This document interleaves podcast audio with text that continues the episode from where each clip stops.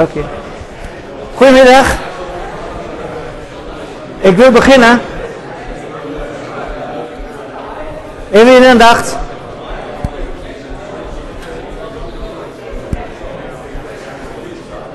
Nou, ik, eh, ik wil beginnen met college. En eh, voordat wij beginnen, voordat wij beginnen, hoe gaat het met, eh, met het practicum? Ja, zijn, zijn wel klachten, vragen, dingen in het algemeen wat jullie willen algemeen bekendmaken, ja? Wat gebeurt als je practicum mist? Je mist geen practicum. Nee, dat is eh. Ja, goed. Ik, ik, ik, de regel wat ik heb, heb je een goede reden. Ja, niet dat je een goede reden moet gaan verzinnen nu. Dat, dat, dat gaat niet om. Ja, maar dan moet het volgende week inhalen. Dus weken daarna moet je inhalen. Ja. Dus eh, het, het, gebeurt met mensen die, die eh, ja, met skivakantie gaan. Dat is een typisch voorbeeld. Ze komen bij mij van, nou ja, mag ik skivakantie? Ja goed, ik ben je vader niet. Maar eh, je, gaat, je gaat deze week en de volgende week ga je allebei ja, weken ga je inhalen. Dus aan het eind, je gaat in, week 2. Aan het eind van week 3 heb je week 2 en 3 heb je, heb je klaar. Dus ja, dat, ja? Is dat duidelijk? Ik vind dat een redelijke deal, toch? Ja, oké. Oké, goed. Nog meer vragen? Nee? Oké. We gaan, eh, eh, deze week gaan wij eh, iets doen met, ja, beginnen met de linked list. Ja, we, hebben iets met lijsten gedaan in P1. Dan gaan we verder in P2. En daarna gaan wij veralgemeniseren. Dus we gaan over wat men noemt collections praten. Ja, dus verzamelingen en dan allerlei varianten daarvan. Ja, die worden dan ondersteund door een bepaald eh, pakket, een package in eh, Java.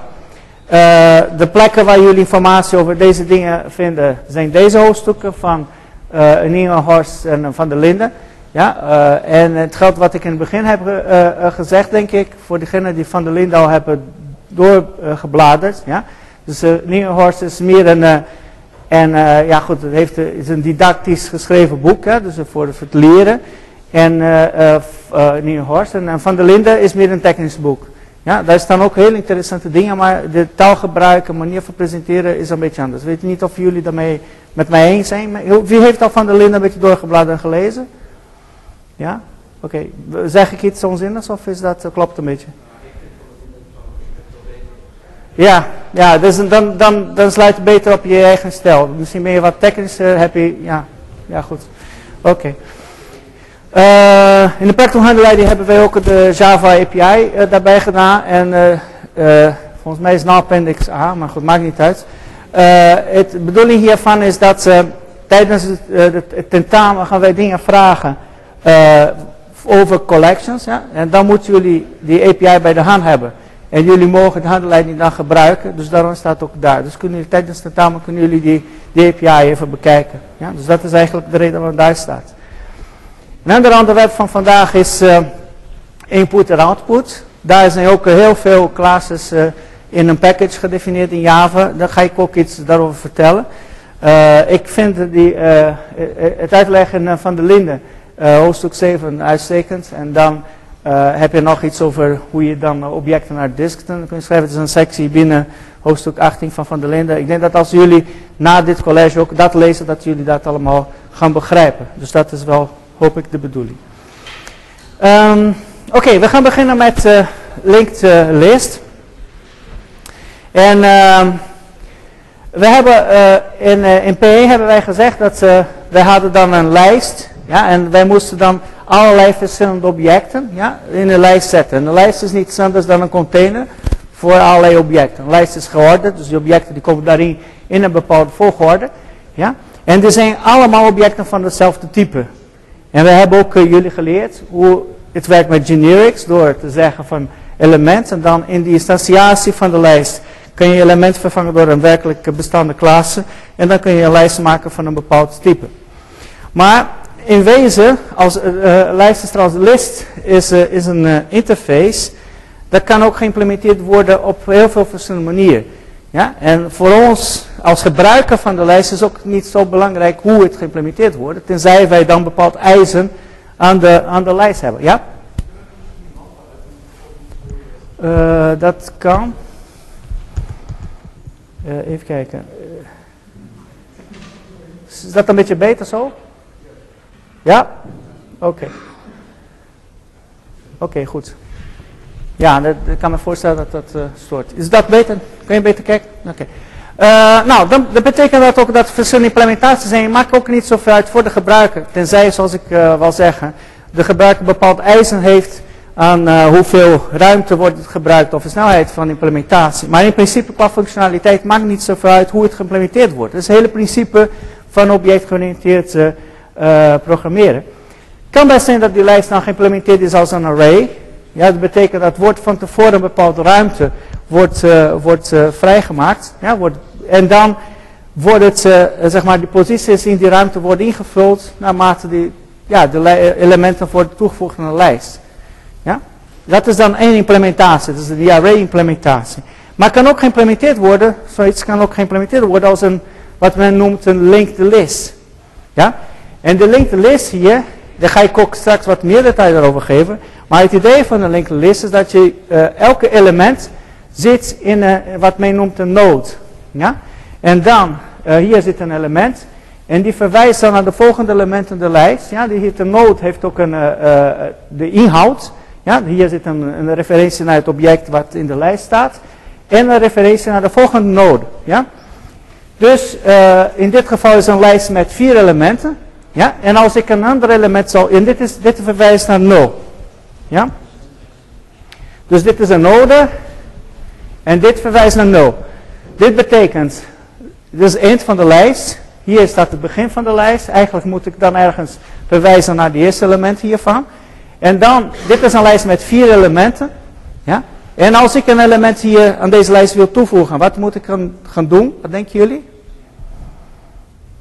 Wat zou ik kunnen doen om een element aan deze lijst te kunnen toevoegen? Ja?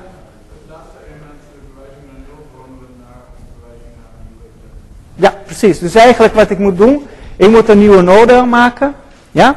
Dan moet ik deze verwijzing laten verwijzen naar de nieuwe node en dan kan ik het inhouden in de nieuwe node doen. Ja? En dan kan je de lijst uitbreiden. En als ik een lijst, een element van de lijst wil verwijderen, dan haal ik bijvoorbeeld, stel maar dat ik deze ja, element uh, op positie 2 wil verwijderen. Ja? 0, 1, 2. Haal ik deze eruit. Ja? En maak ik deze pointer verwijzen naar deze hier.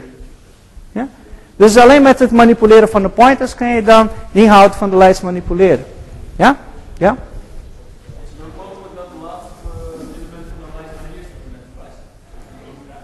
Uh, nee.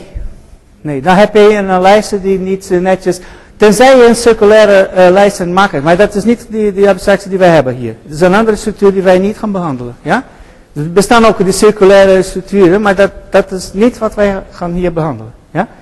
Dit moet niet vergeten, ik, ik praat over hoe de dingen van binnen, zeg maar, de Java package wordt geïmplementeerd. Ja, en ik zeg van nou, er zijn implementaties van deze type en implementaties van deze type. Ja, van, van dit type. Dus dat is eigenlijk het enige wat ik zeg hier. Is het een beetje duidelijk? Ik ga straks meer detail over die tweede geven, hè? want de tweede is, is voor jullie nieuw. Ja? Oké. uh, als ik dan dit in termen van code zou, uh, zou, schrijven, zou, zou schrijven zo, zo, zo, zou ik bijvoorbeeld op deze manier kunnen doen. Stip is manier waarop het geïmplementeerd wordt. Jullie kunnen ook de, de Java, uh, de sources een keertje, ja, als jullie niks te doen hebben op een, op een zondag of zo, ja, alle sources van Java gaan downloaden en dan inspecteren hoe ze dat hebben geïmplementeerd. Jullie gaan zien dat deze structuren gewoon terugkomen. Ja? Nou, hoe, werkt het nou? De, list, de lijst zelf, die heeft een uh, inner class node, ja, node, ja. en in de inner class, dus is een class die alleen maar door de linked list wordt gebruikt. en en de, deze klas is dan gedefinieerd als, als volgt. Heeft een element. Die kun je dan vervangen door een referentie naar een bepaald object. Ja? En een verwijzing naar de nächste, naar de volgende. Ja? Om die recursie, die objectrecursie te kunnen bouwen. Uh, heeft een constructor. Waar je dan een element kunt toevoegen en de volgende is 0. Ja? En daarna kun je, daarnaast kun je nog deze pointer manipuleren op het moment dat je dingen gaat verwijderen of toevoegen aan de lijst. Ja, dat is dan de hele bedoeling. Dit is alleen maar een deel natuurlijk van de implementatie van linked list. Uh, ik weet niet hoe het bij jullie staat, maar bij mij, uh, ik kan deze stukken code zien. Op een gegeven moment word ik blind van. Dus ik, uh, ik, ik hou van tekeningen maken over dingen. Ja? En vooral bij deze lijsten is het wel handig ja? om te weten wat je aan het doen bent. En dus deze tekening is voor mij, dat verklaart een heleboel van hoe zo'n instituut eruit ziet. Ja? Net als die vorige tekening met allerlei dingen die naar elkaar verwijzen. Nou, hier zit een element. Dus het object, of verwijzen naar het object, referentie naar het object.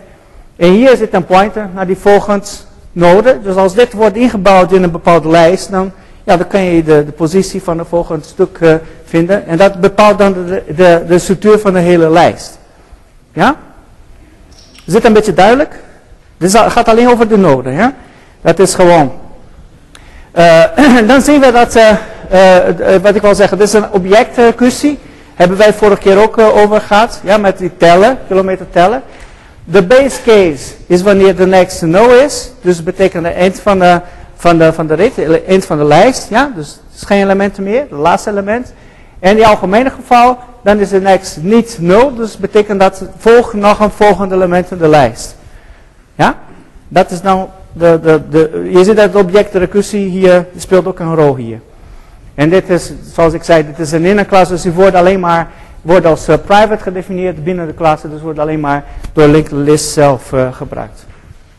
Nou, uh, dan linked zelf, die stukken die niet gedefinieerd werden, die niet stonden in de vorige sheet, dus ik heb alleen die private class node laten zien. Hij heeft een, een size en een first, ja, bijvoorbeeld. en de, de, als hij dan zo'n lijst aanmaakt, het is leeg, dus die first is 0, dus heeft geen enkele node. Ja, dus er zit geen, geen element in de, in de lijst. En de grootte van de lijst is ook gezet naar 0. Ja, hier zit een, een, een, een ja goed, een, trucje zeg maar. Een soort van optimalisatie. Die tegelijkertijd ook een beetje gevaarlijk is. Uh, wij houden bij wat de grootte van de lijst is. In een aparte variabele, in dit voorbeeld. Ja. Je zou kunnen kiezen om niet te doen. En dat zou ook werken, want, maar het nadeel is dat je zou moeten dan de hele lijst steeds doorlopen en gaan tellen hoeveel nodes er zijn. Ja? Als je dat doet, dan weet je hoe groot de lijst is. Ja? Maar je zou kunnen zeggen, elke keer dat ik uh, iets verander, verander aan de uh, inhoud van de lijst, dus een element toevoegen of een element verwijderen, dan ga ik de size variabel ga ik aanpassen. Ja? Volgens wat ik heb gedaan. Dus als ik uh, een element toevoeg, dan ga ik opwaarderen of, of ga ik dan naar beneden. Dus dat, dat is dan het idee hier. Um, nou, dan als ik uh, een element van de lijst wil, wil uh, opvragen. Ja, de lijst is dan allemaal klaar. Dus, dus zoals in, in, het tweede plaatje waar het, het hier stond. Ja, met die, lijst, met die, die nodes naar elkaar verwijzen. Als ik dan een bepaald element van de lijst wil, wil lezen, wil, wil, wil pakken. Nou, hoe, doe ik dat? Ik heb een, de index van dat ding. Dus ik ga gewoon een lus maken. Ja, ik begin bij begin. Ja, dus ik begin bij het eerste element. Ik heb een telletje. Ja, die gaat mij, zeggen waar ik ben in de lijst. En ik heb dus een, dus een lus waar ik dan via de next, via de, de, de pointer naar de volgende, de hele lijst doorloop. Totdat i is gelijk aan j. Ja, en daar heb ik die element die ik wil hebben. Is dat een beetje te volgen? Ja, dus ik uh, stel maar dat ik, ik heb een voorbeeldje hier. Ja, dan ga ik proberen dit tweede element in deze dingen te doen. Nou, ik begin hier. Ja, dan ga ik uh, begin met de pointer naar 0. Ja, plus 1. Nou, pointer naar 1. Plus 1. Pointer naar 2. Ben ik daar, dan heb ik elementen te, te, pakken. Ja? Sorry, dat is een beetje te snel. Dan heb ik dat element, dus als ik hier stop dan, ja, P is de pointer naar deze, en dan heb ik element wat ik wil hebben. Ja? Is dit een beetje duidelijk? Ja? Zijn jullie wakker? Beweeg een beetje, dan weet ik dat. Uh, Oké, goed. Ja, goed. Het is misschien voor een aantal mensen te makkelijker, voor anderen abracadabra, maar goed, ja. Wie begrijpt dit niet? Wie heeft geen flauw waarover het gaat? Nee, iedereen begrijpt het wel goed? Ja? Oké, goed, dan gaan we verder. Nou, uh, het verwijderen van een element. Had ik eigenlijk al een beetje gezegd hoe het, uh, hoe het gaat. Ja, ik, uh, ik stel, maar dat, stel voor dat, dat wij element 2 gaan verwijderen. Ja? Deze is de gegeven structuur, dat is de huidige situatie van de lijst. Gaan wij element 2 verwijderen. Wat wij dan doen is, wij nemen de pointer, die was hier, die ging van hier daar naartoe. Wij halen deze pointer uit en dan vervangen we door, door deze pointer. Ja? En deze structuur, die blijft in de lucht hangen. Wat gebeurt als iets in Java in de lucht blijft hangen? Rommel. Ja. Ja, heeft een garbage collector. Ja, die gaat gewoon opruimen. Dus het is niet zoals in, uh, in uh, C. Wie heeft in C geprogrammeerd of C++? Ja, die embedded systems, jongens. Ja, dat. Dus geen dialogen, weet ik veel allemaal. Dat hoeft helemaal niet. Java doet dat voor je. Ja? Oké. Okay. Dus jullie kennen die ellende niet. Dat is wel goed. Uh, Oké, okay, was dat duidelijk trouwens, die verwijderen? Het is allemaal manipulaties van de, van de structuur van de, van de nodes. Dan kun je dat doen. Nou, hoe ziet de code eruit? Ja, de code ziet zo uit. Uh, als je uh, die eerste element van de lijst wil verwijderen, dan moet je alleen die eerst vervangen door de next, de volgende van, de, van die eerst. Ja, dat is de base case. En als je dan een willekeurige i moet vervangen, dan loop je de lijst door en als je daar bent, dan vervang je de next door de next van de next. Dit moet je ook doen, ja, want uh, je, verandert de toestanden van de lijst in dit geval. Ja, en dan moet je ook de grootte van de lijst uh, hier aanpassen. En dan heb je de implementatie te pakken. Ja? Oké.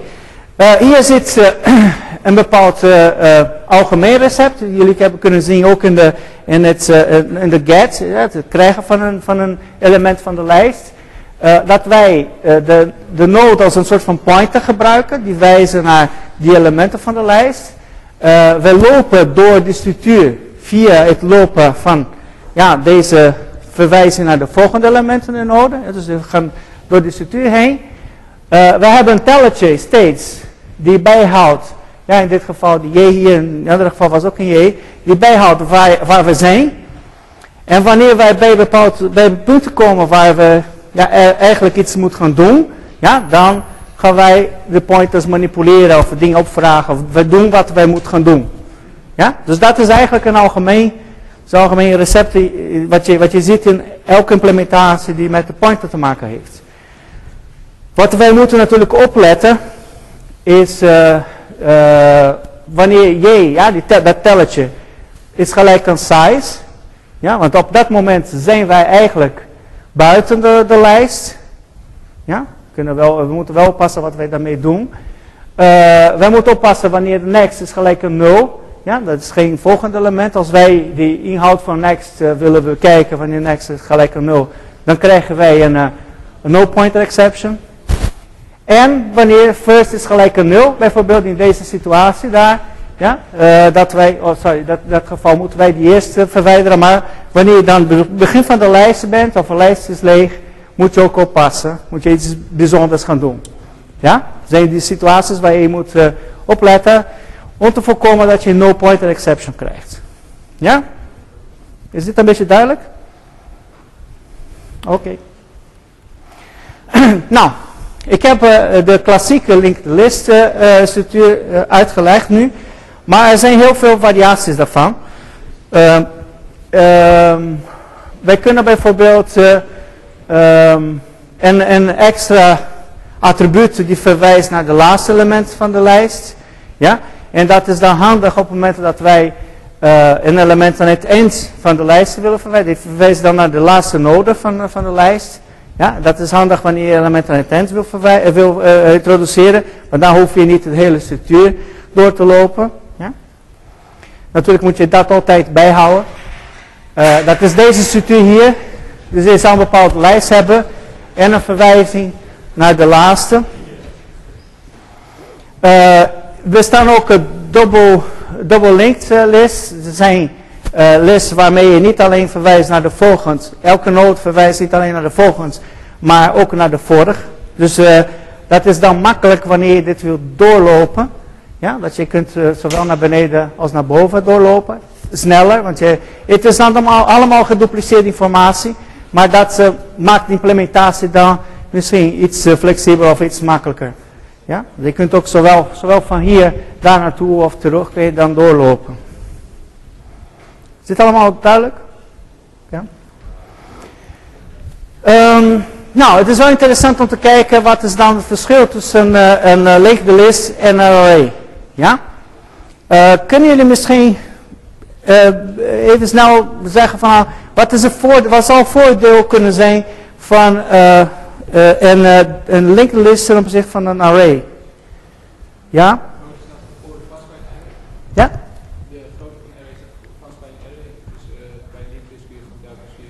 Ja, ja. Dat, dat, dat is echt van nou, de grootte van, van, de, van, de, van de lijst, of maximale grootte, staat vast en begint bij een array. En bij een linked list kan de, kan de lijst dynamisch groeien. Dat klopt. En dat is ook een van de redenen, er zou kunnen reden zijn om, om linked list te gaan gebruiken. Stel maar dat je, je hebt een array, je hebt een array, array implementatie van een lijst, je hebt dan gemaakt, je hebt 10 posities heb je gereserveerd. Ja? Nou, dan ga je elementen toevoegen en dan moet je element 11, ja, element op positie 10, dus die 11 elementen aan de lijst toevoegen. Wat moet je doen? Array implementatie. Ja, de, de algoritme wat er geïmplementeerd is ook in Java, is dat uh, het wordt een array aangemaakt, of ja, wordt de ruimte gereserveerd die twee keer zo groot is als de ruimte wat je had. Ja, en dan wordt een kopie gemaakt van uh, die, die tien elementen bijvoorbeeld naar die uh, tien eerste elementen van die nieuwe ruimte. En dan ga je verder. Ja? Dat is natuurlijk niet, niet, niet leuk, want je hebt uh, dan ineens, ja, het toevoegen van een element kost veel meer tijd dan het normaal gebeurt. Ja? Nou, als, als je weet dat je lijst gaat veranderen heel snel in grootte, dan kun je beter een linked list, want je, je gaat alleen maar één element aanmaken en die element aan de lijst aan, aan plakken, als je dan de lijst groter gaat maken. En als je element gaat verwijderen, dan verwijder je alleen maar ja, de noden van de lijst en dan gaat de Java met de Java Collector, gooi dat weg. Dus het is voor dynamisch ja, uh, aanmaken van de lijst is wel verstandig om dat te doen. Ja? Dus uh, wat het grootste voordeel dan van de linked list is de dynamisch groei. Ja? En wat is dan uh, nadeel van linked list?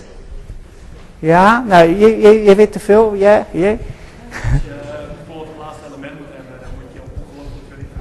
Ja, dat is natuurlijk een nadeel. Dat het, uh, de tijd die duurt om een element te krijgen, is afhankelijk van zijn positie in de structuur. Ja, je moet de hele dingen doorlopen. Als je, uh, heb je de pech dat je elementen in tent hebt, dan moet je de hele dingen gaan doorlopen. Dat is dan, wat ik zeg hier, de verwerkingstijd is gewoon is niet constant. Is ook afhankelijk van waar die element zich bevindt. Ja? Dus jullie hebben volgens mij de concepten wel, wel redelijk goed te pakken nu. Ja?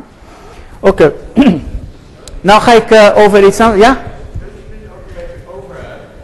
Wat?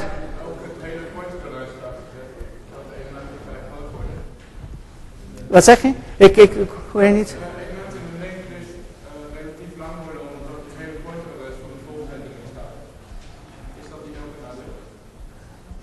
Ik, ik, begrijp je opmerking. Je moet de hele linklist doorlopen om elementen en tent te...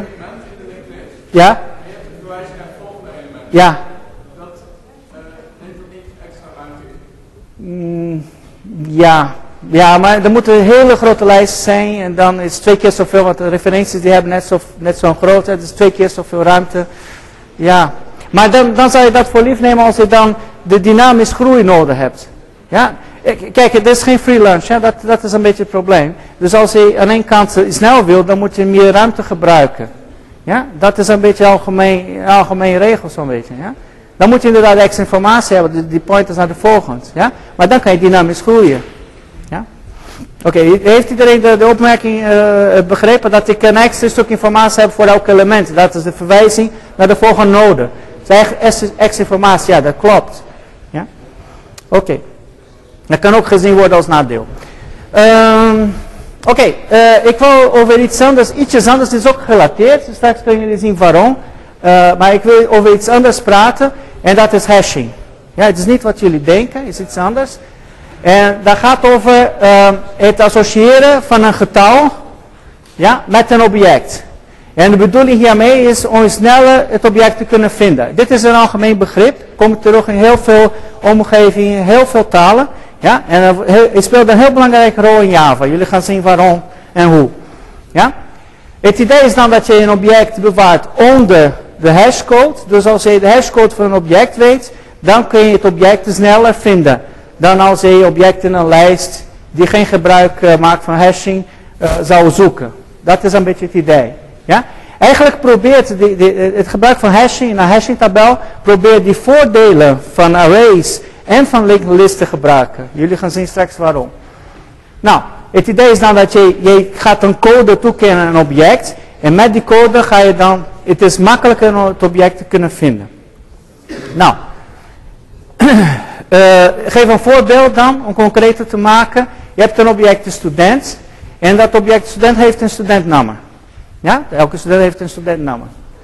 Uh, de hashcode, die code die wij gaan gebruiken om die studenten te bewaren en sneller te kunnen vinden, is het laatste getal van, het laatste cijfer sorry, van een studentnaam. Ja?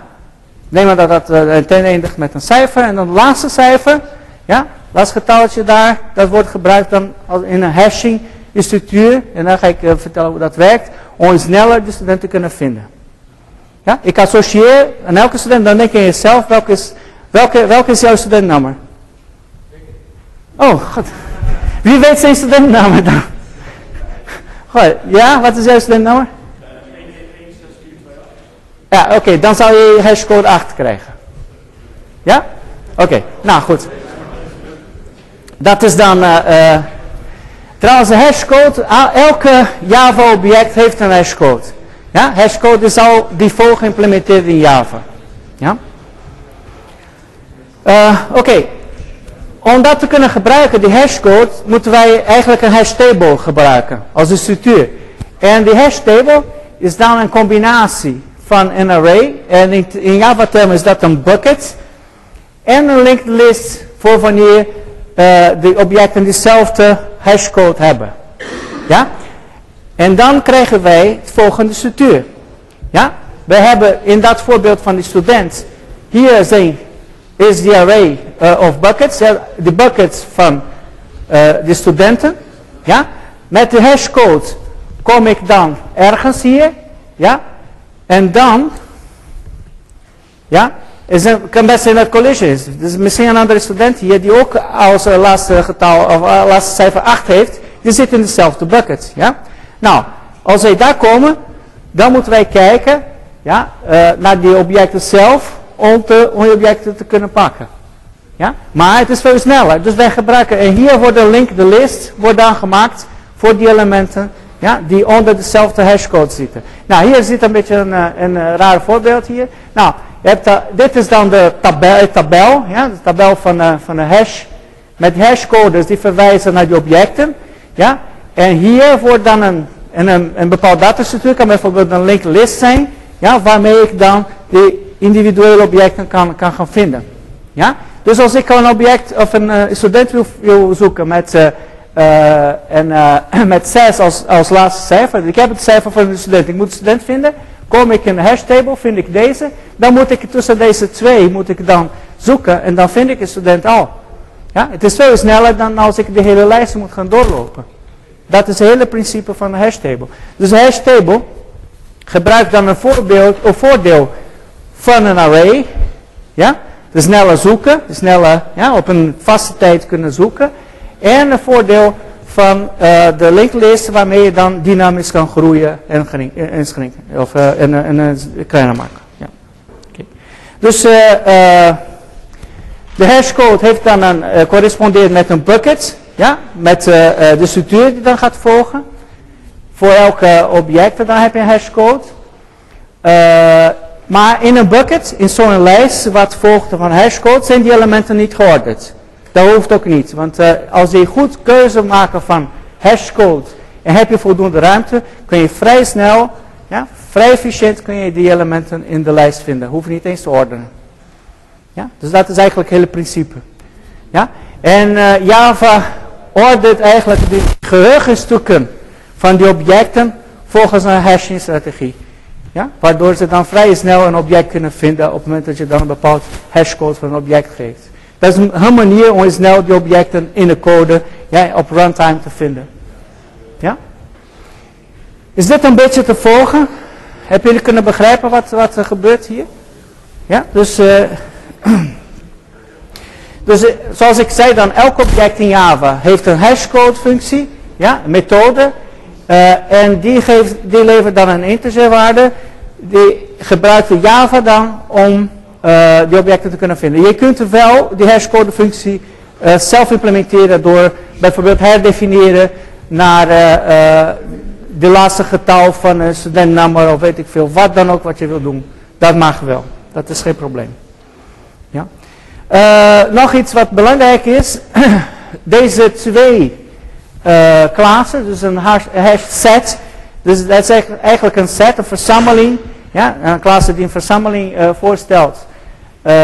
en een hash map, dat is een, functie. Ik ga iets meer over maps en deze dingen vertellen.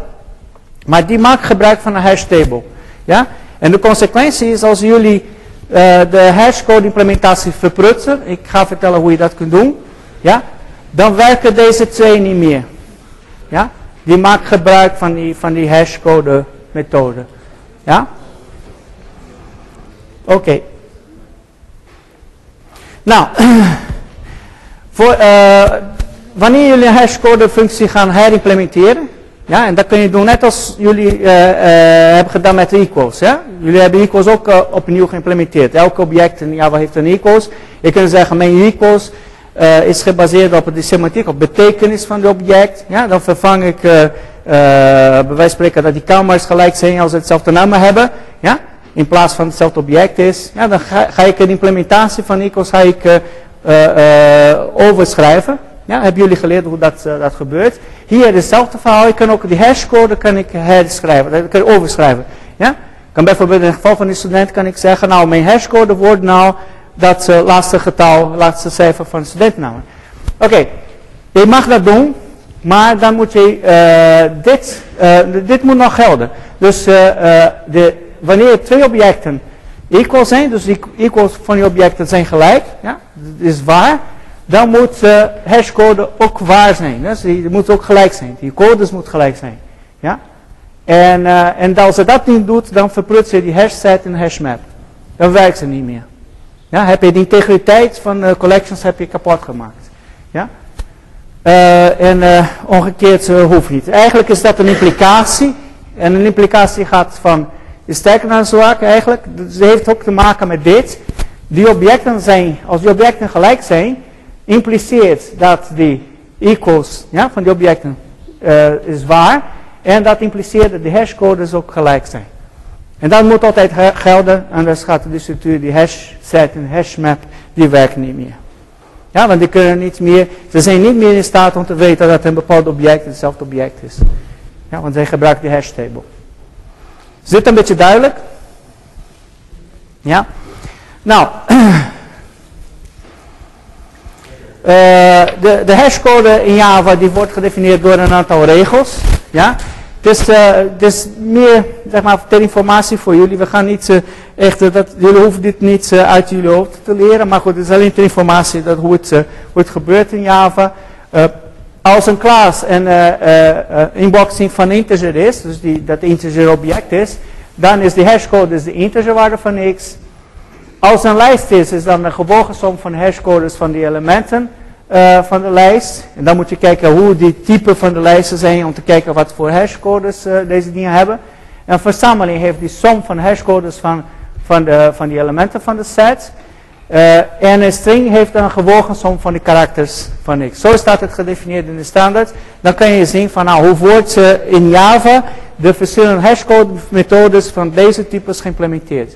Ja, dan kun je kijken naar de handleiding van, van Java en de definities. Kun je kijken voor de verschillende types hoe die hashcodes worden gedefinieerd. Als, als je die informatie nodig hebt voor je, voor je project. Op een of andere manier. Ja? Is dit een beetje duidelijk? Ja? Oké. Uh, nou ga ik uh, vertellen hoe het precies geïmplementeerd is in Java. Heb ik al een beetje uh, gezegd bij het voorbeeld. Maar dat is dan uh, ja, een grafiek met, of een schema met, uh, met implementatie.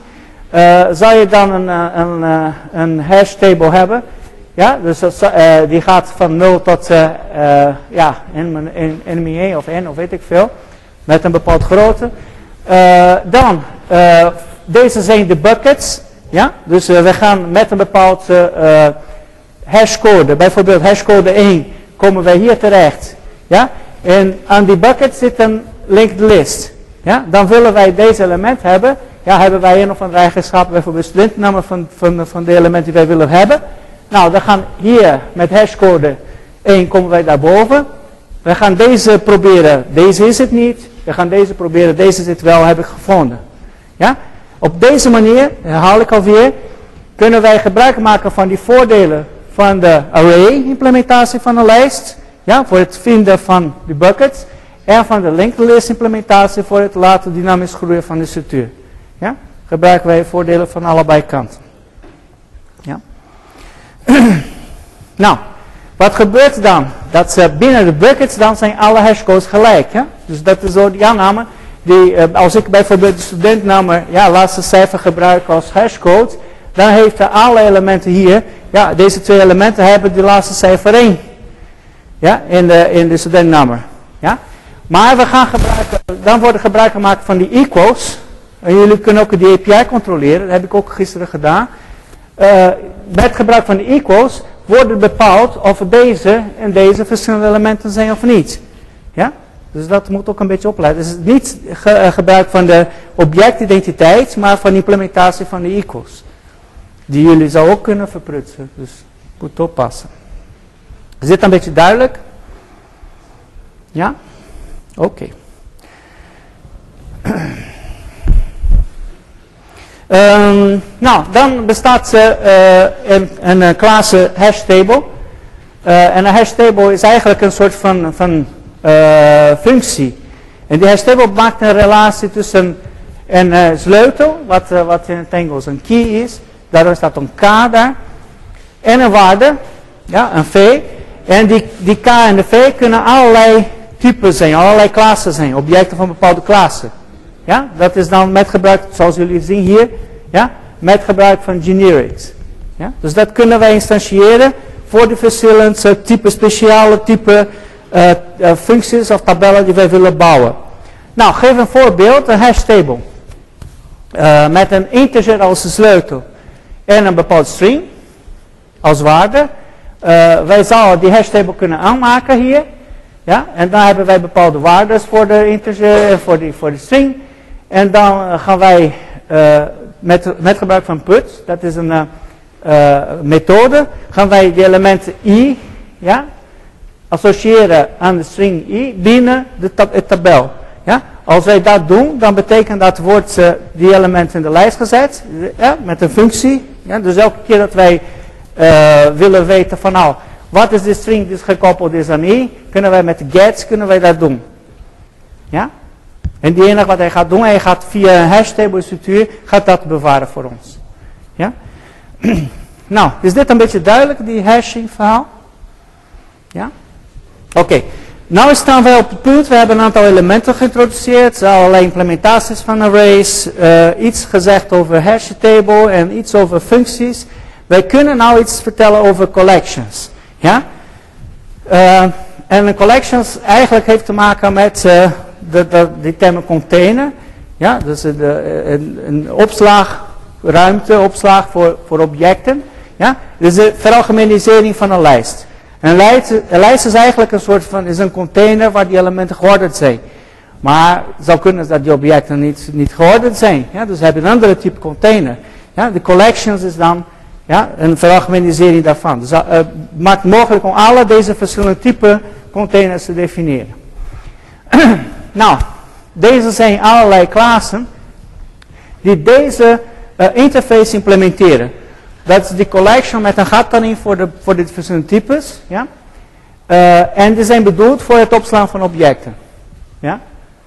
Nou goed, we hoeven niet te zeggen dat ze te vertellen dat dit een essentiële functie is van het programma. Ik bedoel, het gaat om, heel vaak om opslaan van objecten. En dit zijn ook functies die herbruikbaar zijn. Ja? Methodes en klassen die herbruikbaar zijn waardoor jullie, minder code hoeft te schrijven. Ja, kunnen heel veel doen met het hergebruiken van deze structuren.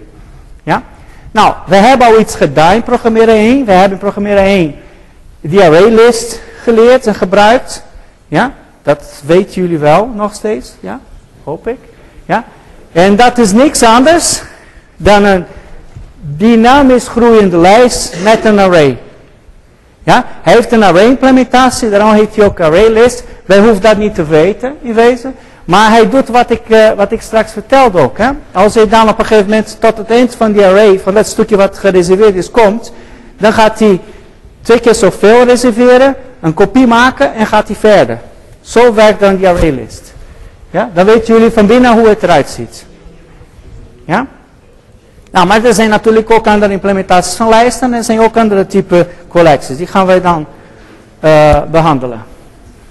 Nou, um, dat, dat, heb ik ook eigenlijk in antwoord op die vraag van nou, het is niet extra structuur en het is wel sneller, maar kost meer geheugen. Dat klopt wel, uh, want uh, wanneer je een bepaalde klasse hebt, een implementatie van een van deze structuren, heb je te maken met, met een bepaalde efficiency. En de efficiency kan in twee aspecten zijn. Ja, meestal is dat uh, in tegenstrij tegenstrijdig. Ja, dus als je veel van één krijgt, dan krijg je minder van die andere. Eentje is de tijd. Dan gaat van nou, hoe snel kunnen nieuwe dingen toegevoegd worden aan mijn lijsten, aan mijn structuren. Ja, hoe snel kan ik die dingen verwijderen? Uh, hoe snel kan ik zoeken? Ja? En die andere aspect is hoeveel bytes, ja, hoeveel ruimte neemt mijn structuur in beslag. Ja? Dan zie je van nou, als je snel wil vinden, ja, of je snel, sorry, snel een lijst wil laten groeien, ja, dynamisch groei, dan heb je meer informatie nodig. Ja, er zit een soort van trade-off in, de, in die twee dingen. Ja? Uh, en deze dingen zijn natuurlijk uh, relatief ten opzichte van de klassen. Er zijn wel klassen, er zijn implementaties van dezelfde interface. Bijvoorbeeld, je hebt uh, een aantal implementaties van de list interface. Ja? En elke van die implementaties heeft dan een bepaalde eigenschap. Eentje is geïmplementeerd met array, die andere is geïmplementeerd met een linked list. Dus je hebt verschillende eigenschappen ook qua tijd en qua ruimte. Ja? En zoals ik zei, nou, er bestaat een bepaalde trade-off. En die hebben heel vaak met elkaar te maken. Als je snel wil dingen doen, dan moet je overbodige informatie moet, moeten geven. Ja, meer informatie. Waardoor je meer ruimte moet gebruiken. En als je heel compact wil opslaan, dan moet je misschien wel iets meer verwerking doen om informatie eruit te halen. Ja? Dus dat is dan een bepaald compromis wat je kunt hebben. Ja? Oké. uh, de collections zijn ook uh, gebaseerd op wiskundige structuren. Ja? En uh, dus als we kijken naar de, belang, een aantal van de belangrijkste classes hier, of interfaces in dit geval. Zien wij dat één is een lijst, is een list interface. En dat zijn elementen in volgorde, dus een lijst in, in, in wiskundige termen. een set, ja, dus een verzameling, zijn elementen zonder volgorde, zonder herhaling. Ja? Zoals jullie in wiskunde sets en verzameling hebben geleerd. wachterijen, ja, kun je Q-element wel of niet met blokkering wanneer het vol is. Ja, dus zou kunnen hebben dat het overschrijft of niet. Ja? of het blokkeert tot je eentje eruit hebt gehaald. Uh, kun je first in, first out strategie hebben, dat je schrijft en dan pakt die, de laatste die geschreven is. Dat is een queue-structuur, wachtrij. Uh, je hebt een functie, ja, die beeld, dat maakt een afbeelding tussen een bepaalde sleutelwaarde naar een waarde. Ja, dus dat is echt een functie in wiskundige termen. Ja? Gegeven een bepaald uh, sleutel, een waarde hier, dan vind je wat, uh, wat voor resultaat de functie geeft. Dus vind je dat in de mappenstructuur. Ja? En dat is dan een unieke sleutel voor elke, elke van die waarden. Ja? Um, nou, wat ik ook zei, deze, uh, allerlei deze klassen en uh, deze interfaces en implementaties van deze interfaces, nog belangrijker, zijn allemaal gemaakt om gebruikt te worden. Om makkelijker te maken, uh, om datastructuren ja, te, te, te, hebben in je programma. Ja? Dus dat is versnellen van het creëren van een code. Dat is een van de belangrijkste doeleinden van deze, van deze packages hier. Ja? Um, ik ga je nog iets vertellen over de collection interface, dan kunnen wij een, eh, een pauze maken. Uh, de collection interface. Uh, ik heb deze, het is niet een, helemaal correcte Java code. hier hebben die punt commas laat, varen, weet ik veel allemaal. Maar goed, Het is alleen om een lijst te geven van, van wat voor methodes er zijn. Ja? bijvoorbeeld, je hebt een toevoeging van een methode, van, van, sorry, van een element naar de collectie. Ja, dan wordt een, collect, wordt een element toegevoegd. Dit is een interface en die heeft trouwens geen directe implementatie ook. Die heeft alleen maar abstract class als implementatie. Ze wordt niet direct geïmplementeerd, maar wordt niet direct geïmplementeerd door allerlei concrete classes die later dit uh, implementeren. Maar goed, uh, dan toevoegen van een element, dat is een add. Uh, en add all. Hier zit een, een, een, een soort van kortschriftnotatie die geeft een soort van type checking structuur. Wat hier staat is, ik kan een, een collection geven en dan ga ik alle elementen van deze collectie ga ik toevoegen aan mijn, aan mijn collectie. Ja? Uh, maar de collectie moet zodanig zijn dat de uh, elementen hier is een subklasse of hetzelfde als, die element, uh, als, als E. Als die element van deze collectie. Ja, dat ik zorg daarmee dat ik geen object hier krijg in mijn collectie die niet van hetzelfde type is of een subklasse is van die element van de collectie zelf. Ja? Dat is een beetje tricky, maar dat is vrij belangrijk. Want dat geeft natuurlijk de type checking van de, van de hele structuur. Ja? Dat zorgt dat mijn lijst niet elementen gaat krijgen, die, ze krijgen geen appels en peren. Ja? Tenzij je een lijst van fruit is, dan gaat het wel. Snappen jullie wel? Of appels en peren, fruit. Oké, nou goed, dan ga je verder clear om alles weg te gooien. Uh, controleren of een bepaald object daarin zit. Controleren of een collectie binnen een bepaald collectie zit. Uh, nou, en dan gaat het door. Uh, je kunt elementen verwijderen. Verwijderen alle elementen van een bepaald gegeven collectie. en noem maar op. wat wel belangrijk is hier. in dat die collectie-elementen niet georderd zijn. Ja, ik weet niet op, op, of het opgevallen is, maar ik heb geen get op positie i. Ik, ik heb geen remove op positie i. Dus die algemene collectie die kent geen volgorde van objecten, van elementen. Ja? Weet ook niet of gedupliceerd, die elementen gedupliceerd zijn of niet. Trouwens, die kent ook geen directe uh, implementatie. Dus die geeft, die geeft alleen maar deze structuren hier waarin die elementen geen positie hebben. Ja?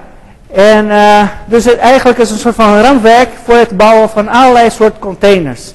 Ja? Dus allerlei verzameling, maar ook lijsten en queues en noem maar op. Dus allerlei soort containers. En uh, nou goed, als je die details wil weten van dit, moet je dan die Java API bekijken. En we hebben ook een kopie van Java API bij, bij de handleiding gezet.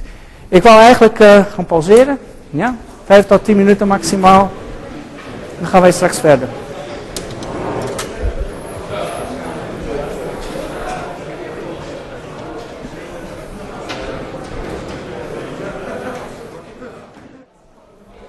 Uh, het is mijn eigen fout. Ik heb veel te veel materiaal vandaag. Dus ik wil heel graag doorgaan.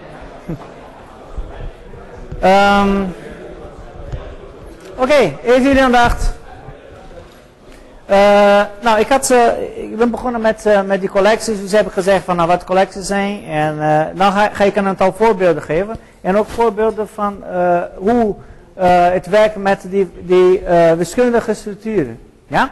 En dan geef ik eerst voorbeelden. Dus ik heb een verzameling van integers. 1, 2. Ja, ah, die heeft de 1 en 2.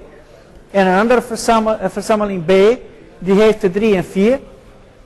En uh, nou, als ik deze twee dingen wil representeren, ja, of implementeren in een code, wat ik nou doe is, ik maak een referentie naar de interface collection. Ja, en dat doe ik om herbruikbaar te maken, dat ik dan kan vervangen eventueel door een andere implementatie. ik maak er twee implementaties van verzameling Eigenlijk doordat ik uh, leuk vind om te doen. Ik zou net zo goed één, de, ja, alleen tree set kunnen gebruiken, maar gebruiken dan twee verschillend. Ja, er zijn allebei implementaties van de collection, collection integer, van verzameling eigenlijk, van set, ja, verzameling. En dan uh, gebruik ik die add, die is algemeen, die geldt voor alle verzamelingen, ja, om die elementen uh, aan de verzameling toe te voegen. En heb ik dan die twee verzamelingen geïmplementeerd. Ja? Dus daarboven heb je de wiskundige uitspraak. En hier heb je de bijhorende Java-code die dat implementeert. Ja? Dat is één voorbeeld. Een ander voorbeeld is dan als ik iets ingewikkeld wil gaan manipuleren. Ik wil een verzameling C hebben intent. Die heeft die doorsneden van A en B verenigd met, uh, met 2. Nou, hoe doe ik dat? Uh, ik had de A en B daar, daar boven staan. Uh, ik neem alweer een andere, andere implementatie van verzameling, die herset. Ja? Daar maak ik een instantie van, dus maak ik een referentie naar een ja, collection. Ja? En dan ga ik alle elementen van A ga ik toevoegen met add all. En dan doe ik een retain all, die laat alleen maar die elementen die ook in B zitten laten staan en de rest weggooit. Dus die doorsneden van A en B. En dan voeg ik 2 toe. Dus die C die heeft precies die inhoud wat hier wordt gegeven op een wiskundige manier. Dan zien jullie de relatie hier tussen een wiskundigheidsspraak en die Java-code die dat implementeert. Dan begrijpen jullie als het goed is waarom ik zei dat deze structuren gebaseerd zijn op wiskundige structuren. Ja? Oké, nog meer voorbeelden, kan wat sneller gaan. Uh, je hebt een D dat die C uh, zonder die elementen van B uh, bevat. Dus te, dan, dan maak ik een D, zet ik alle elementen van C erin en dan haal ik alle elementen van B eruit. Ja, dan heb ik alle elementen van C die niet in B zitten. Ja? de grootte van C kan ik vinden door de size methode te gebruiken. Dat kennen jullie wel.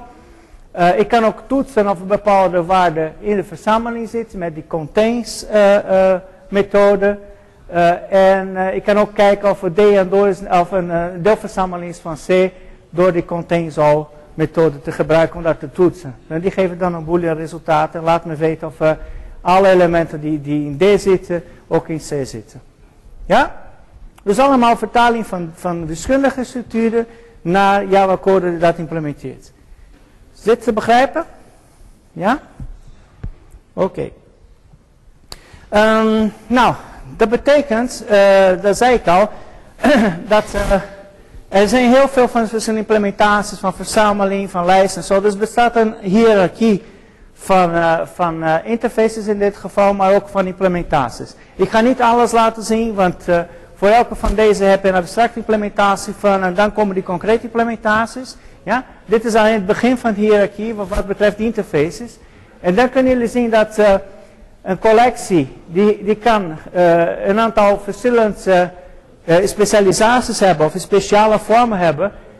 Eén speciale vorm van collectie is een lijst waar die elementen geordend zijn. Een andere is een, is een set waar die elementen geen ordening hebben, ja, maar ook niet, geen duplicatie toegestaan is. Maar je kunt ook een, een sorted set waar die elementen gesorteerd zijn. Ja, dat betekent dat die elementen hier in deze verzameling gesorteerd zijn. Uh, en hier heb je een, uh, een, een, een, queue, ja, dus een, een.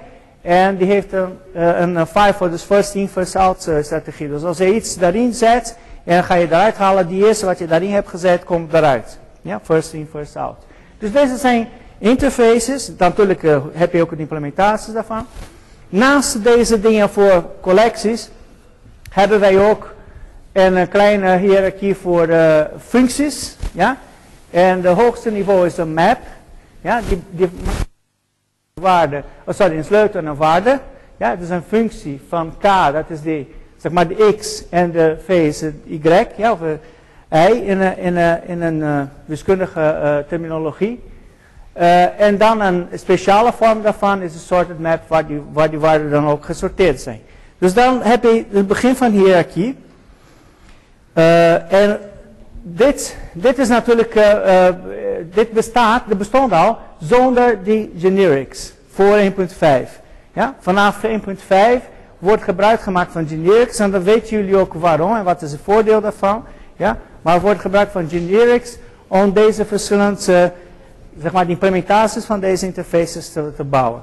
Ja? Waardoor je dan niet steeds ja, de elementen, het casting en alle deze dingen moet gaan doen. Dit hebben jullie in, in programmeren geleerd. Ja? Is dit een beetje duidelijk? Oké. Okay. Uh, wij kunnen dan heel snel gaan kijken naar de, de, implementaties van collection en map. En hoe ze dan, wat is het verschil tussen deze verschillende implementaties dan? Wat denken jullie? Los van de functionaliteit natuurlijk. Een implementatie van een set is anders dan een lijst. Maar wat is het verschil dan? Staat ook op de sheet. Wat is het verschil tussen, uh, tussen deze verschillende implementaties van een lijst bijvoorbeeld? Wat kan het zijn? Heb ik, uh, ja, volgens mij was dat de eerste, tweede sheet, derde, derde sheet van vandaag. Dat is hoe, het omga, hoe wij omgaan met de opslagen van vandaag. Hè? Dus de opslagentechnieken. Dat is het verschil de dingen. Nou, ik ga dan, ik ga dan een, een, uh, een overzicht geven. Hierin heb je de verschillende implementatieklassen, zeg maar. En hier hebben jullie de interfaces. En hier hebben jullie de uh, techniek die gebruikt is voor, voor, om data te kunnen opslaan. Dus dat, dan kunnen jullie zien dat deze, ja, dus de hash set is een implementatie van set, van verzameling. En die gebruikt een hash table. We weten dat daarin zit een hash table, ja, met alle dingen van hash table. Hier is een map. De implementatie daarvan is een hash map en een weak hash map. Dat zijn twee implementaties. Ja? En die gebruiken dan ook een hash table om informatie te kunnen vinden. Ja? Nou, dan kunnen wij doorgaan. Nou, arraylisten kennen jullie wel. Het is een implementatie van list en een resizable array. Uh, deze zijn allemaal gebaseerd op, uh, op trees, ja, op, op een bomenstructuur. Ja, ga ik niet in, de, in, in detail hier, maar goed, dat, dat is dan ja, dat je dan allerlei vertakkingen krijgt. Ook om efficiëntie, efficiëntie efficiënt kunnen doorlopen. deze is een implementatie van, van list maar dan met, uh, met een linked list uh, structuur. Ja, dat heet ook linked list. En deze zijn eigenlijk uh, door geschiedenisredenen zijn bijgehouden.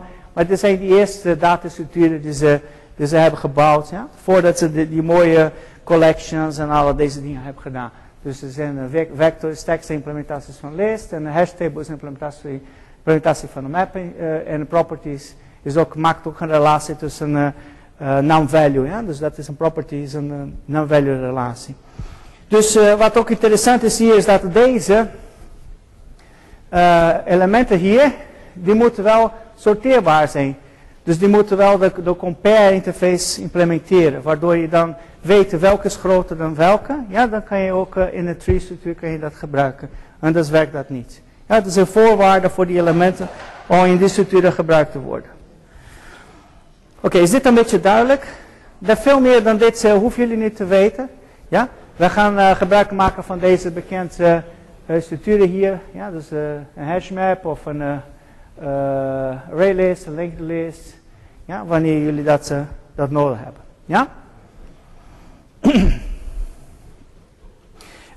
dit is iets wat we eigenlijk al hebben gezegd. Het is een goed idee zonder, wanneer jullie een variabele declareren dat jullie declareren op die zeg maar, algemeen interface wat jullie gaan gebruiken, waardoor je dan een implementatie zou kunnen veranderen. Ja? Ik zeg, ik declareer dit een L, dit moet een L zijn, niet een 1, ja? dat is een L. Uh, en dan, uh, dat is een lijst. En uh, ik maak er dan een object van array list en, geef ik daar, ja, ik gebruik als referentie naar die array list. Maar ik zou net zo, zo kunnen later bijvoorbeeld dit veranderen in een referentie naar een linked list blijft nog geldig, want het zijn allebei implementaties van de list, list interface. Ja? Is dit duidelijk? Dat is ook een, een, techniek om, ja, je kunt het dan veranderen naar een linked list of een vector. Als maar natuurlijk uh, de, het gaat, dus de string class ook klopt. Hè? Uh, wat ook belangrijk is, dat uh, elke container structuur moet je wel kunnen doorlopen. Jullie hebben gezien dat heel vaak hebben wij behoefte aan het doorlopen van een structuur, ja, vooral doorlopen van lijsten, dingen wat, wat in bepaalde orde zitten.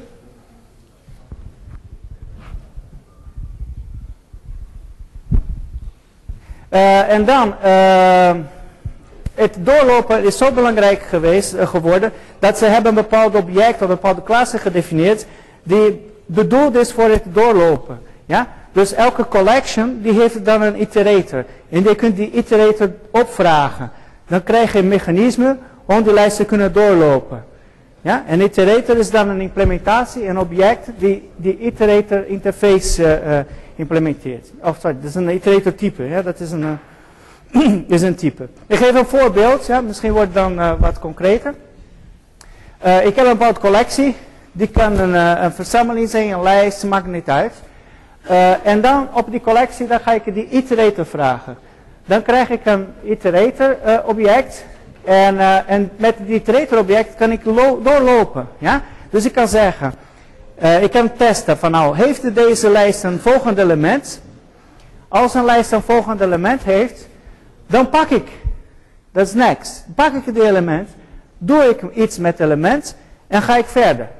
En hij gaat uit deze loop op het moment dat geen next element is. Ja? Wat wel grappig in deze structuur is, is dat de preconditie van next is, wie weet de preconditie van next? Has next. Dus we testen die preconditie van de dingen in de, ja, in de while en dan kunnen wij met zekerheid die, die, die methode next gaan gebruiken. Dus hij houdt bij ook ja, dat je dan door die structuur loopt. Ja? Is dit een beetje duidelijk? Dus dit is alleen maar om het doorlopen van de structuur makkelijker te maken. Ja? Dus dat je niet zelf hoeft erbij te houden. Ja? Wat, uh, wat is de volgende met index en alle deze dingen. Nou, uh, dat is uh, een voorbeeld.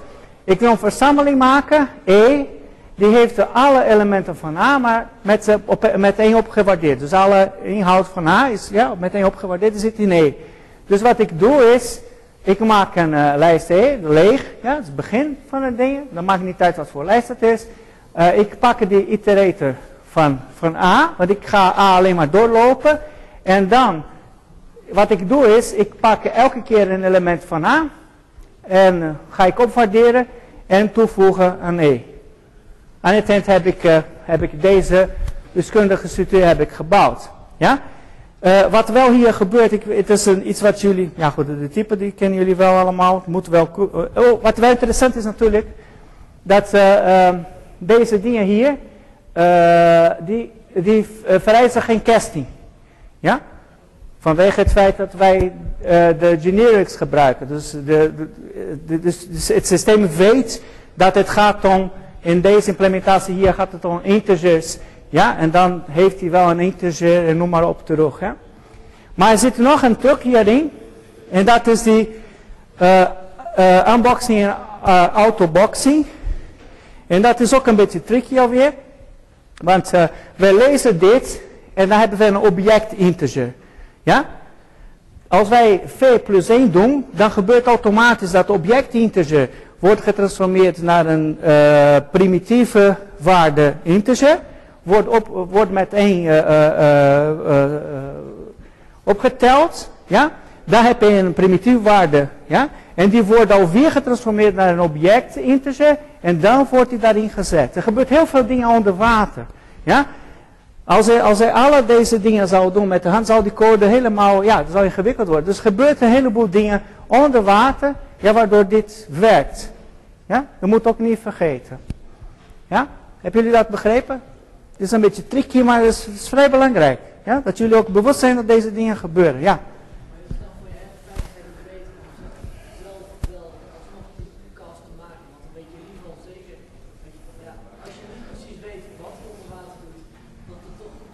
Uh, ja, in de meeste van de gevallen, ik denk dat uh, 99% van de programmeurs zijn blij dat dit gebeurt. Ik denk dat 99% van de programmeurs dat zou willen. Ja? Dan laat maar voor die 1% om dat de kwestie echt expliciet te geven. Zal ik, dat is mijn antwoord. Ik bedoel, mensen vinden dat fijn. Ja, ik bedoel, dat is, dat is een feature. Ja, dus ja, ja, ja, ja. Maar daarom moet je weten dat hij doet. Ja? Oké. Okay. Um, nou, die iterators dan. Uh, er zit ook een, een kortschriftnotatie voor die iterators. Dat is, de, de, het doorlopen van de structuur is zo belangrijk. Dat ze hebben nog korter uh, gemaakt.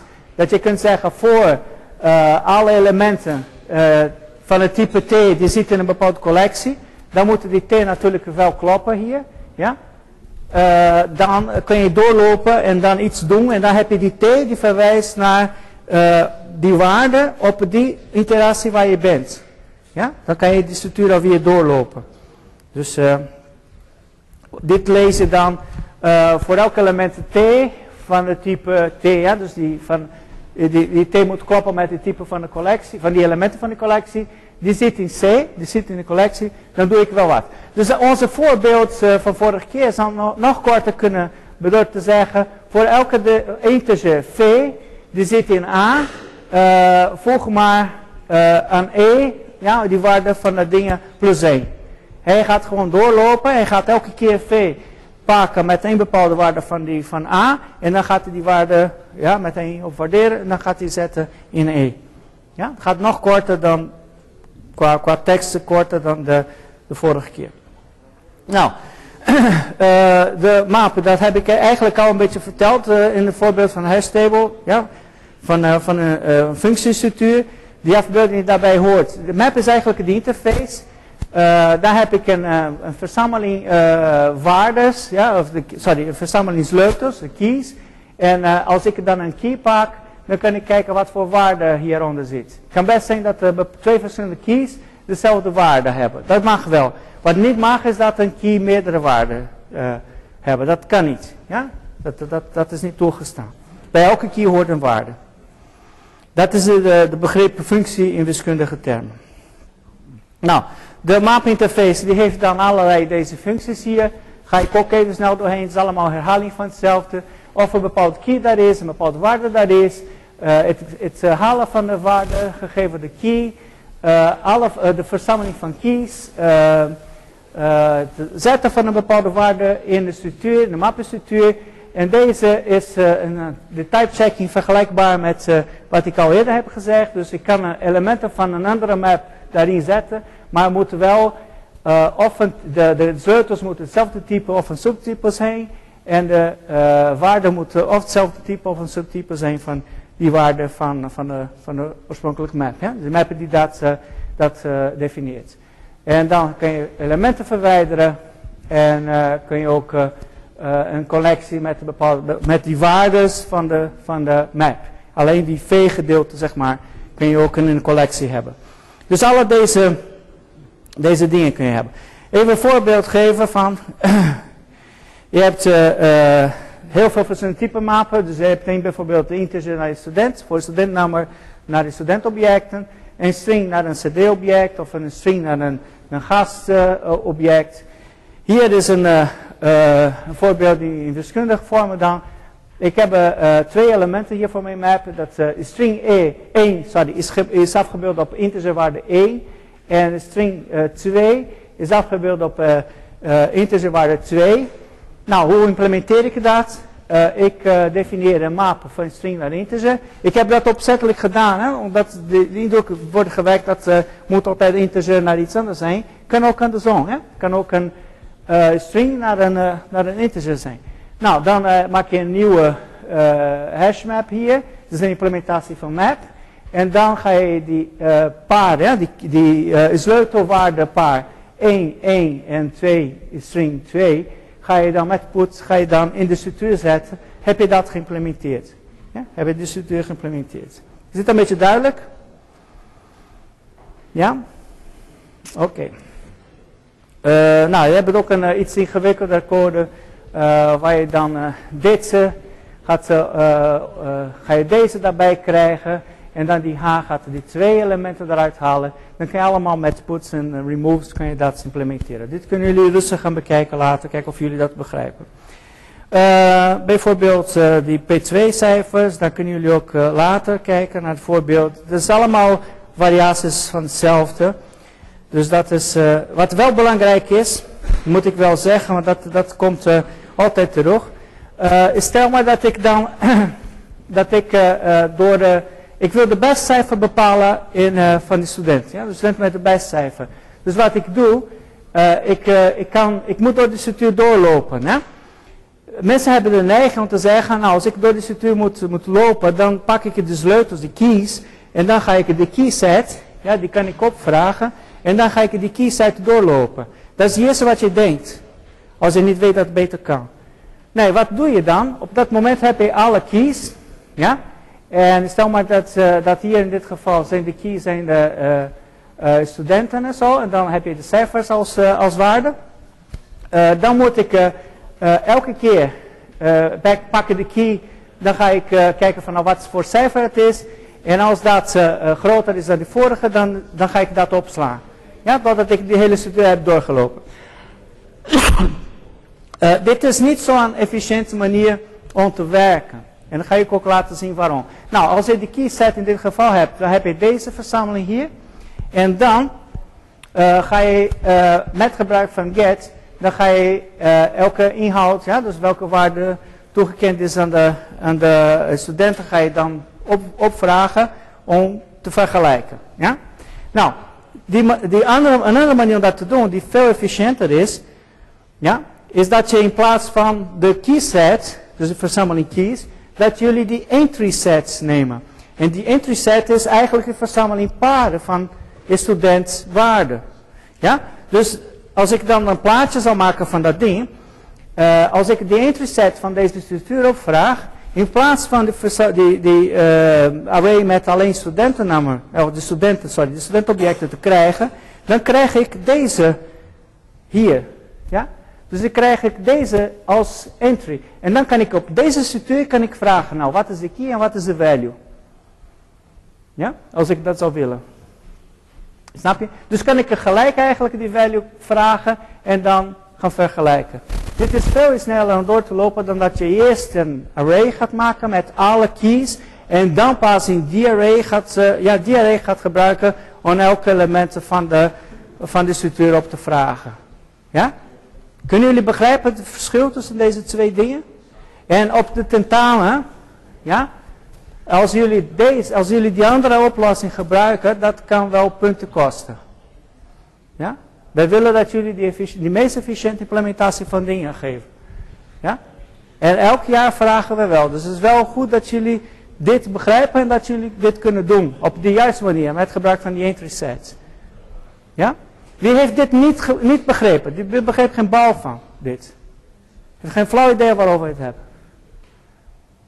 Iedereen heeft het wel goed begrepen? Je hebt het niet begrepen? Uh, de interset is sneller, want je, je, andere oplossing zou je dan een, een uh, array gaan maken, ja? Met alle, of een lijst zal maken met alle keys eerst, en dan zou je dit doorlopen. In dit geval niet, je gaat die entry sets ga je doorlopen. Dus je gaat deze en deze en deze doorlopen. Heb je niet die tussenstap waar je dan een andere structuur aan maakt. Ja, dan ga je direct die entries bekijken. En niet eerst een, een, een, een, een lijst maken met die keys en dan pas die hout gaan zoeken. Ja? Heb je stappen daartussen die je niet nodig hebt. Ja? Oké, is dit duidelijk? Oké, nou, dit is wel belangrijk, dit is, vrij belangrijk. Oké, en ik ben hopeloos te laat. Uh, Oké, ehm, deze dingen ga ik, uh, ik laat voor jullie over. Er zijn ook wat statische methoden die in collecties uh, wordt gebruikt. Er zijn ook handige dingen. Ja, wanneer je dan niet op één collectie doet, maar in dit geval een disjoint van twee collecties, dan heb je niet een objectcollectie die je wil, ja, waarop je dat dingen wil gebruiken. Dus alle deze dingen kunnen jullie dan ook uh, bekijken wanneer het nodig is. De tweede stuk van het college, dat moet ik in 15 minuten kunnen vertellen. Ik denk dat het wel kan. Tenminste, die essentie van de, van, van de dingen. Is input en output. Die wordt vooral, in practicum wordt mee uh, gewerkt. Uh, nou, input en output is, zoals het naam ook zegt, is gebruik voor communicatie. Ja, het is communicatie met gebruiker. Dus het gebruik van een toetsbord en deze dingen. Gebruik van een filesysteem, dus lezen van files en deze dingen. Het kan best zijn dat jullie programmaonderdelen hebben die ook communicatie met elkaar moeten hebben. Ook met andere programma's. Ja, dus allerlei deze dingen zijn input en output. Er zijn twee manieren. Mag ik jullie aandacht geven? Het zijn 15 minuten, ik heb niet zoveel tijd en ik moet wat, wat uh, belangrijke dingen vertellen hoor. Nou, uh, de data-uitwisseling uh, met input en output kan op, op zich in twee manieren gebeuren. Eén manier is met gebruik van bytes, ja? dus waarin de, de, informatie niet voor ons leesbaar is. Ja, ik ga je straks een voorbeeldje geven, ik ga met die code laten zien. En die andere is met gebruik van karakters. Ja? die dan voor ons leesbaar zijn. Maar die kosten wat meer opslagruimte. Ja? Nou, dan, dat is dan die twee uh, verschillen. En uh, de input- en output filosofie van Java is geweest om gebruik te maken van streams of kanalen. Ja? Aan het eind, van, en dan die kanalen kunnen aan elkaar gekoppeld worden. Ik zal een plaatje laten zien. Op deze manier. Ja? Dus één kanaal, die gaat, die andere, die gaat over die andere heen. En aan het eind van zo'n kanaal, daar zitten die, eigenlijk de, de fysieke ding. Dus hier zit een, zit een file of er zit een keyboard. Ja? En dan zeggen, nou hier is toegang tot de keyboard. En hier zit een buffering. En misschien moet je iets anders doen. En of andere filtering. En kan je altijd die dingen ja, aan elkaar koppelen. Op deze manier. Dan, dan ga je een soort van kanaalenstructuren maken. Ja? Die gaat van die fysieke dingen naar wat je allemaal zou willen hebben. Ja? Nou, en dat is eigenlijk de, de hele filosofie van het verhaal. Uh, en uh, het idee wat ze hebben gehad was om Java zodanig ontwikkelen dat ze het systeem uh, gedraagt zich hetzelfde in elke operating system en hardware wat je dan zou kunnen hebben. Wanneer je Java, hebt, dat je dan hetzelfde gedrag hebt. en wat ze ook hebben gedacht is, dus dat, dat is dan voor elke van die operating systems zit een implementatie van de fysieke dingen, die je kunt gebruiken. Uh, en ze hebben ook bedacht dat in plaats van grote klassen die heel veel doen te, definiëren, hebben ze kleinere klassen gedefinieerd, een heleboel, die een aantal stukjes functionaliteit hebben, waarmee je dan iets kan combineren en iets mee doen. Ja, dus gewoon een uh, ontwerpfilosofie geweest voor deze classes. En die hebben ze dan in deze bibliotheek gezet. Dat is die Java I.O. bibliotheek.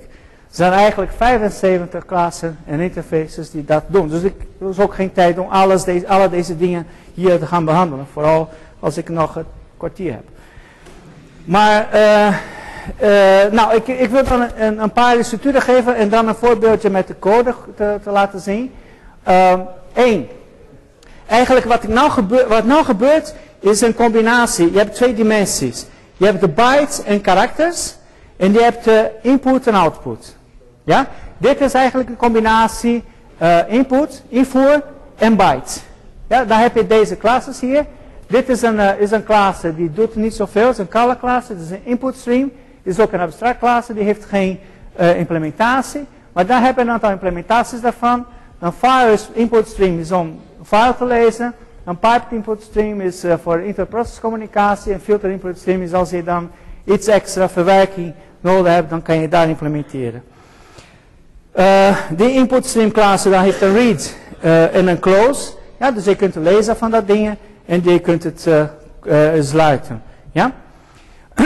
nou, de byte, oh sorry, dat, deze input streams, die, hebben ook een, een, data input stream, data input.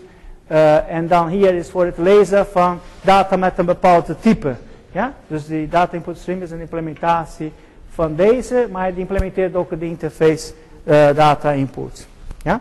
En dat is dan een type boven die byte structuur te hebben. Ja, dan kan je ook op een type niveau kun je dingen gaan, gaan lezen, zoals ints en chars, dat primitieve types. Ja, dan heb je die read int en read char en deze dingen. Ja? Uh, nou, ik ga een beetje snel uh, dit. nou goed. Dit voorbeeld ga ik straks even laten zien in, uh, in combinatie met diegene die dat schrijft. Ja, die ga ook iets schrijven, laten zien wat gebeurt en dan ook lezen. Ja? Dus hou dat even, jullie krijgen dat van mij. Ja? Hoe het, uh, hoe het werkt. Ik, dan, mm -hmm. de reden waarom ze dat hebben gedaan, dat is vrij interessant. Eigenlijk zou wij willen hebben dat een, een bepaald uh, file input, ja, een bepaald object kon file input doen uh, en kon ook dat bufferen. Ja? Maar wij weten wel dat als dit klassen zijn, dat wij geen klassen kunnen definiëren die deze twee eigenschappen hebben. Dus wat ze doen is dat een file input, sorry, een buffer input stream, die krijgt een file input stream en dan kan dat omheen, dus een wrapping omheen maken. Ja, kan ook inpakken. Ja, dan krijg je die structuur die wij die eerder hebben laten zien. Dus uh, bijvoorbeeld hier, uh, dan zien jullie wel deze structuur alweer. De data input, ja, dat is dit uh, object van data input stream. Die heeft daarin een buffered input stream, die heeft daarin een file input stream. Ja? Dan kunnen jullie de file aanmaken en openen en dan kunnen jullie de data van de file gaan lezen. Ja, met read int en read char. En dan zien jullie dat dus de functionaliteit ja, wordt opgestapeld of wordt in, in een, in een uh, zeg maar, uh, die kanalenstructuur wat ik heb laten zien, visueel, wordt dat uh, geïmplementeerd. Ja? Oké. Um, Oké. Okay. dan hetzelfde gebeurt met de charts. Dan hebben wij de chart, dus dingen die leesbaar zijn. Uh, voor de kant van, van, de lees, van, van lezen, van invoer, heb je een reader. Dus heeft een andere naam. In plaats van input stream is een reader. En die heeft ook allerlei andere klassen. In details hiervan moeten jullie bekijken bij uh, Van der Linden. Van der Linden heeft een uitstekend uitleg van deze structuren hier. Hetzelfde verhaal je kan ook doen. En dan kan ook laten zien dat die uh, type file wat daarin komt, is een file die wij kunnen lezen. Ja, want er zitten ASCII karakters of Unicode karakters die wij kunnen lezen. Ja? ga je straks ook een voorbeeld geven. Um, nou, we hebben die invoer gehad. Moet je ook die uitvoer doen. Ja?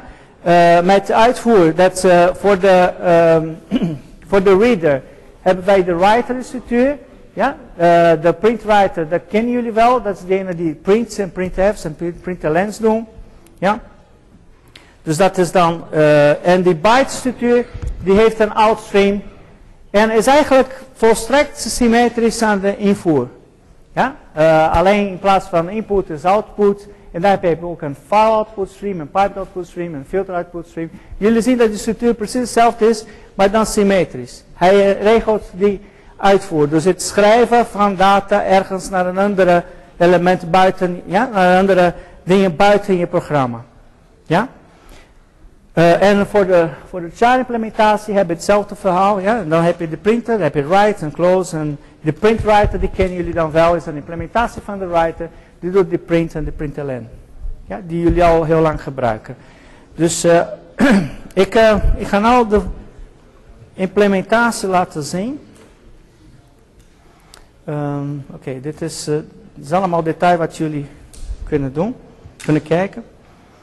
Um, wat ik ga doen is, ik ga de, de tests, uh, even kijken, beginnen met de testen bytestreams. Ja? En wat, ik, wat dit doet is, het is gewoon heel debiel. Hij, hij leest, hij, hij maakt een filetje, die heet data.dat. Ja? en dan moet ik een file not found exception vangen, wanneer de file niet aangemaakt kan worden. Ja?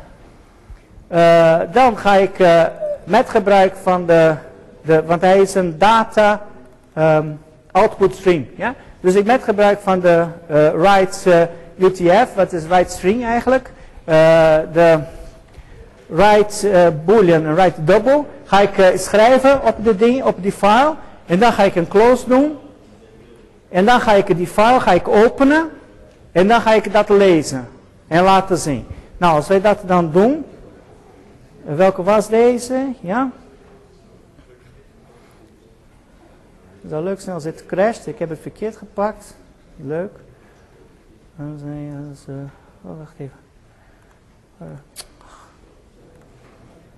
Oh. Ik ga van, uh, van hier te starten. Nou, uh, dan wat ik had geschreven, hè, dus uh, hello world data en dan true en dan 27 had ik eventueel kunnen lezen. Ja? Maar wat wel interessanter is, en dat is, ik hoop dat hij refresh wel goed doet.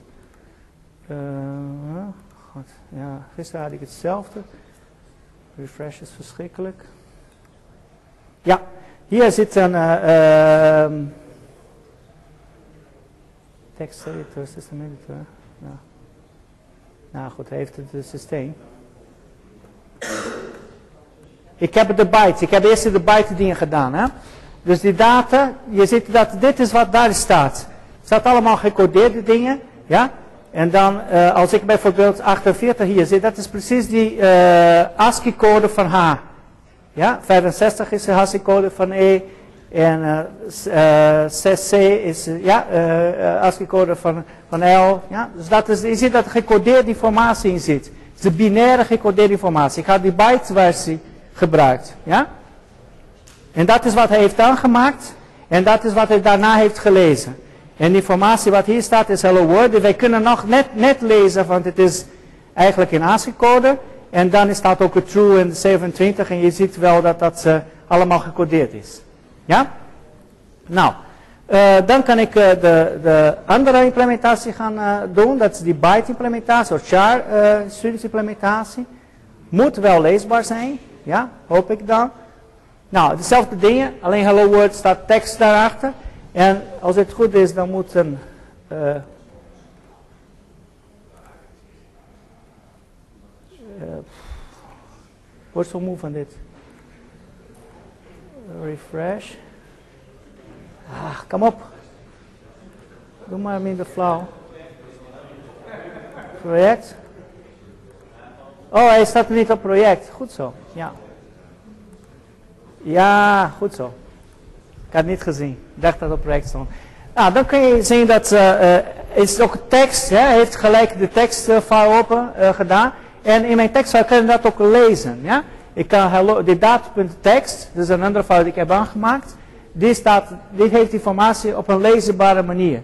Ja? Dus dat is dan een grootste verschil tussen die twee.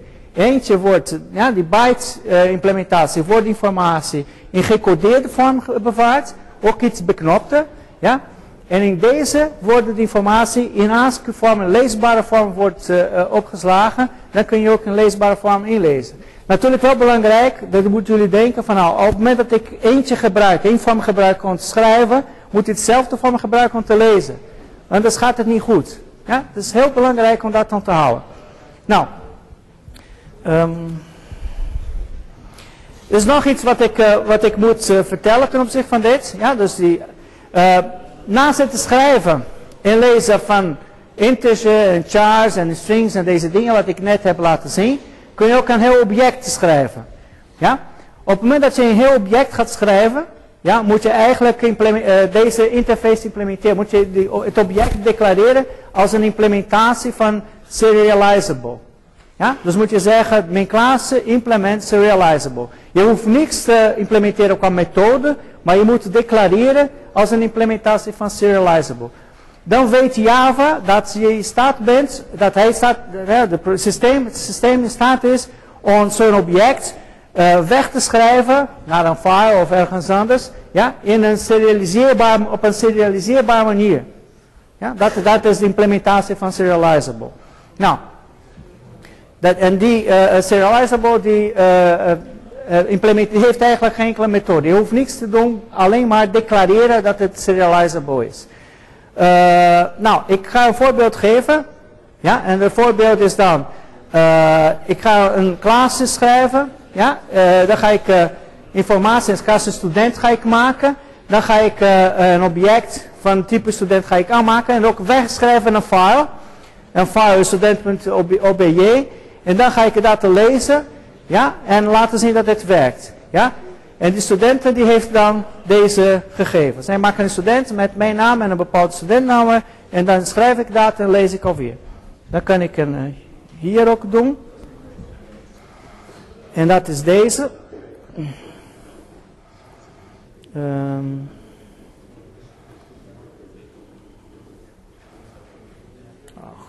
waar, ben ik nou? Project, sorry. Project runners, uh, ja, configuration. Nou, wat heeft gedaan dan, ik ga dit even laten zien. Uh, hij heeft een object dan gemaakt. Uh, heeft het geschreven op een file. En dan heeft hij die gelezen en dan heeft hij afgedrukt alweer. Ja? Nou. Die object, dus zien jullie dat dat op een gecodeerde manier is.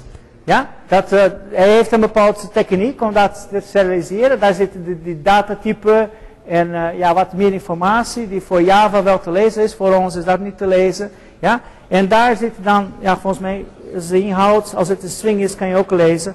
Ja, maar goed, maar dan weet je niet precies, want dat, dat moet Java zelf doen. Ja. Wat zei uh, de classes die niet, die, die niet serializable zijn, dan kan je niet wegschrijven. Je moet uh, de classes die je wil wegschrijven, moet je, uh, moet je declareren als een implementatie van serializable. Dan kun je wegschrijven. Ja, dan werkt het om weg te schrijven. Ja? Nou, de details van deze implementatie, hoe jullie dat, jullie dat doen. Er zit in het boek van Van der Linden. Ja, het begin, begin is uh, in de sheets. Jullie hebben in de sheets hebben het begin van het verhaal. Maar de details kunnen jullie in Van der Linden vinden. Ja? Oké. Uh, goed, dit is allemaal code. Nou, het is wel gelukt. jullie begrepen niks van, maar het is wel gelukt. Het is wel... Nee. Nou, wat, uh, dan, om dit af te ronden dan, we hebben in Java verschillende type, verschillende classes om, om collecties te bouwen, van verschillende type collecties, met verschillende implementatiestrategieën. En afhankelijk van wat jullie hebben, of willen hebben, in termen van functionaliteit, of in termen van prestatie, ruimte, noem maar op, kunnen jullie dan de beste implementatie kiezen. Ja, dat is voor wat betreft die collecties. En voor wat betreft die uh, invoer en, uh, en, uitvoer, er zijn ook allerlei verschillende types die ook alweer afhankelijk zijn van die verschillende behoeftes. Bijvoorbeeld als jullie een buffering hebben of een of andere filtering functie hebben, kunnen jullie dat met deze classes en deze bibliotheken bouwen. Ja? Nou, succes met uh, werkcollege en practicum deze week. Ja.